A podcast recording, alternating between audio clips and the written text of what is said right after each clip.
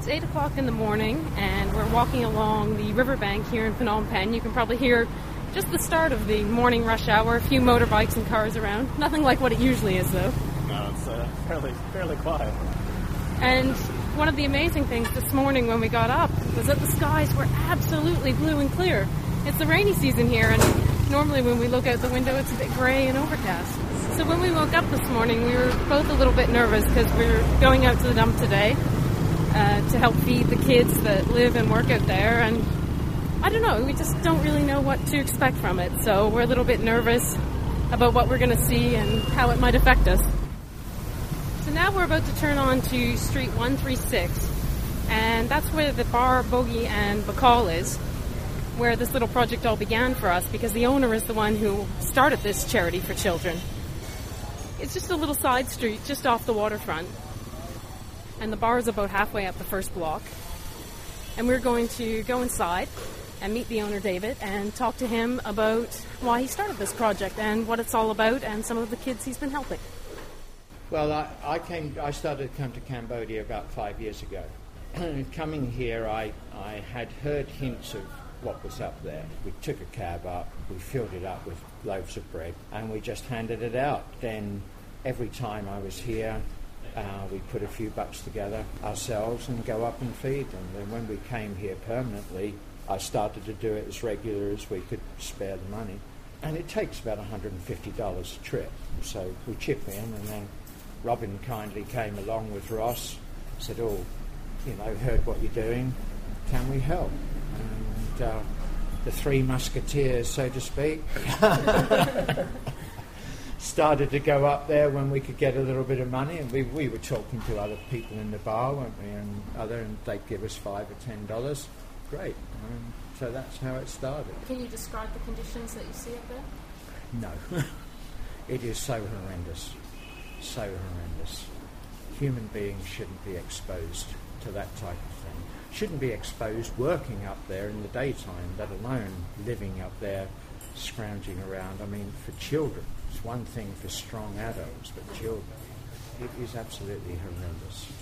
I have never seen such appalling conditions for children.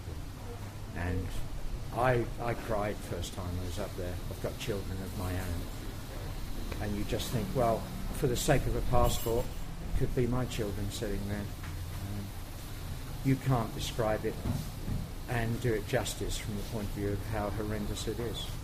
They, they're risking accidents and death almost every minute of the day. Huge trucks, dump trucks, um, caterpillar tractors, and all that. They're within inches of backing over them. You'll see it. It's awful. Yeah. What keeps you going back? Because, in the sense, if people are in such a dire situation and, and they're always hungry and they're always malnourished, one banana, it's a drop in the ocean. It's a drop in the ocean. Uh, we do give them three or four bananas, by the way. Sorry, but, didn't mean to make no, you sound no, no, no, no. I mean, the thing is, the problem is so huge. Individuals like us can't change it. What we have to do is think, how can we make their day a little bit better? How can we do something? We give them bread because the bread is a real luxury for them. It probably doesn't do them a lot of good, but it, it's like eating, say, a candy for us, it makes us feel good. The uh, apples and the oranges, they've got the juice because they're so hot there, they've got the vitamin C. And the bananas are full of carbohydrates and energy. Now, I know, I know what we give them doesn't seem much to us, but it's an awful lot to them because they're picking food up off of the dump. Is there one particular story or moment or something that sticks out in your mind when you think of the work that you're doing out there and the people you've met? There's too many too many issues to sort of say. Well, one particular issue sticks out more than another. A little girl comes up to you, four years old, in terrible pain. Her inner ears and all down the side of her face is infected because her mother has pierced her ears with a dirty needle. You sort that problem out over a matter of weeks, and she's a happy little girl again that in itself is absolutely tremendous for you. The little boy will be walking for the first time and will probably, hopefully, have some sort of normal life because we spotted them in there. Again, something, all highlights. And you know, it just gives you a feeling, well, we're doing something. It's about 10 o'clock and it's time to get going, so we're going to hop into a flatbed truck with about 10 other volunteers and head for the market. And then we're going to buy some fresh fruit for the kids, bread, and rice for the orphanage.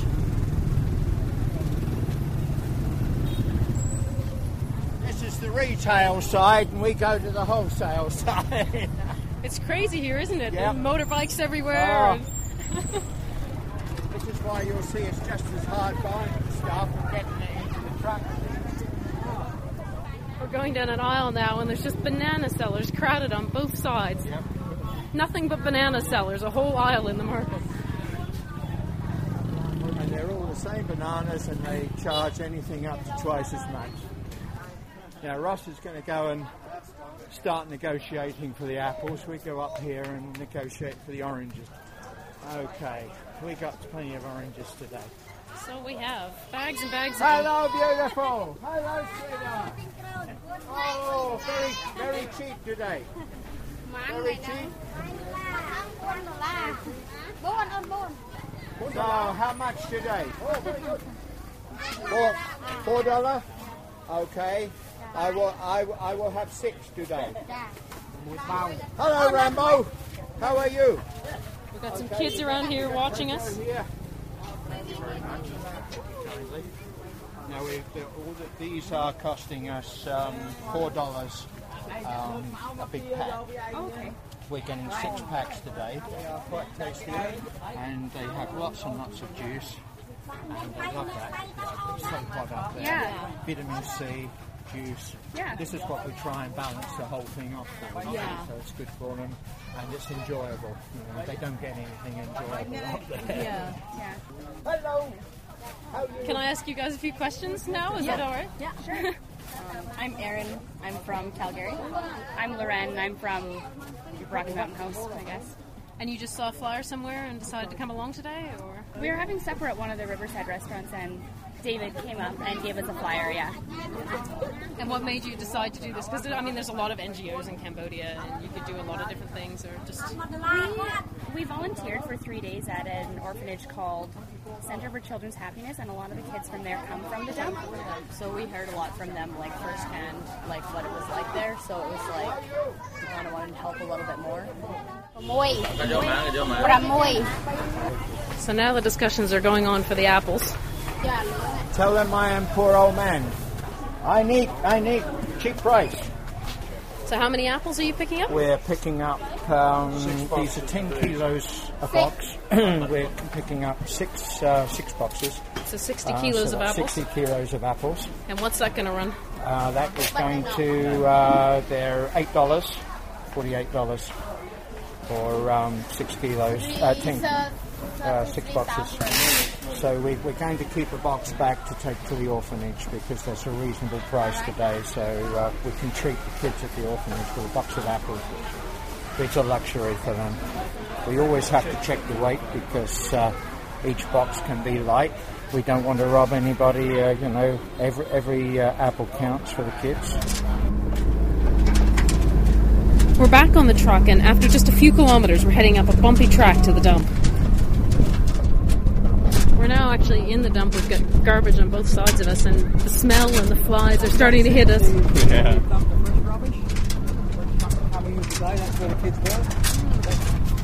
There's a lot of flies around. You can smell it, and there's even a bit of wind today, so the smell's probably not as bad as it could, be. yeah. And all you can see for miles around is just garbage.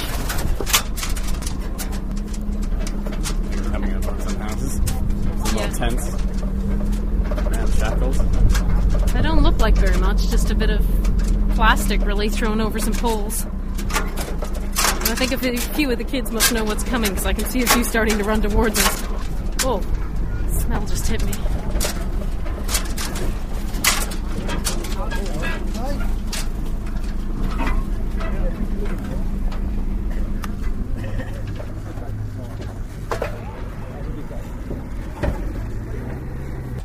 One baguette, one apple, two oranges, and two bananas. Wow. When we rolled up, there were only two or three kids around, and in just a matter of a couple minutes, there's probably 50 around us, and they're just grabbing for the food. But they've got big smiles on their faces. It's nice to see. Hands reaching out everywhere. How, how many, David? Just keep down there. Get his head. Yeah, what's caused that? He's got a rash on his head or something. Is that lice, or what would that be? Uh, could be anything. Could be bites. Could be bites got, got infected. Could be um, lice. Anything, you know. Even though we fed a couple hundred kids already, there's still a few milling around. And because we've got lots of oranges, we're going to give them out. The oranges must be so nice for them because they're really juicy and it's hot out here. After we give out the food, David heads to a small shack just a few feet away from the truck and motions for us to follow him. So, can you just explain where we're going to? This, this young lady is the one that I suspect had been raped and abused by the men here because she's 20 years old and uh, she's had two babies on the run.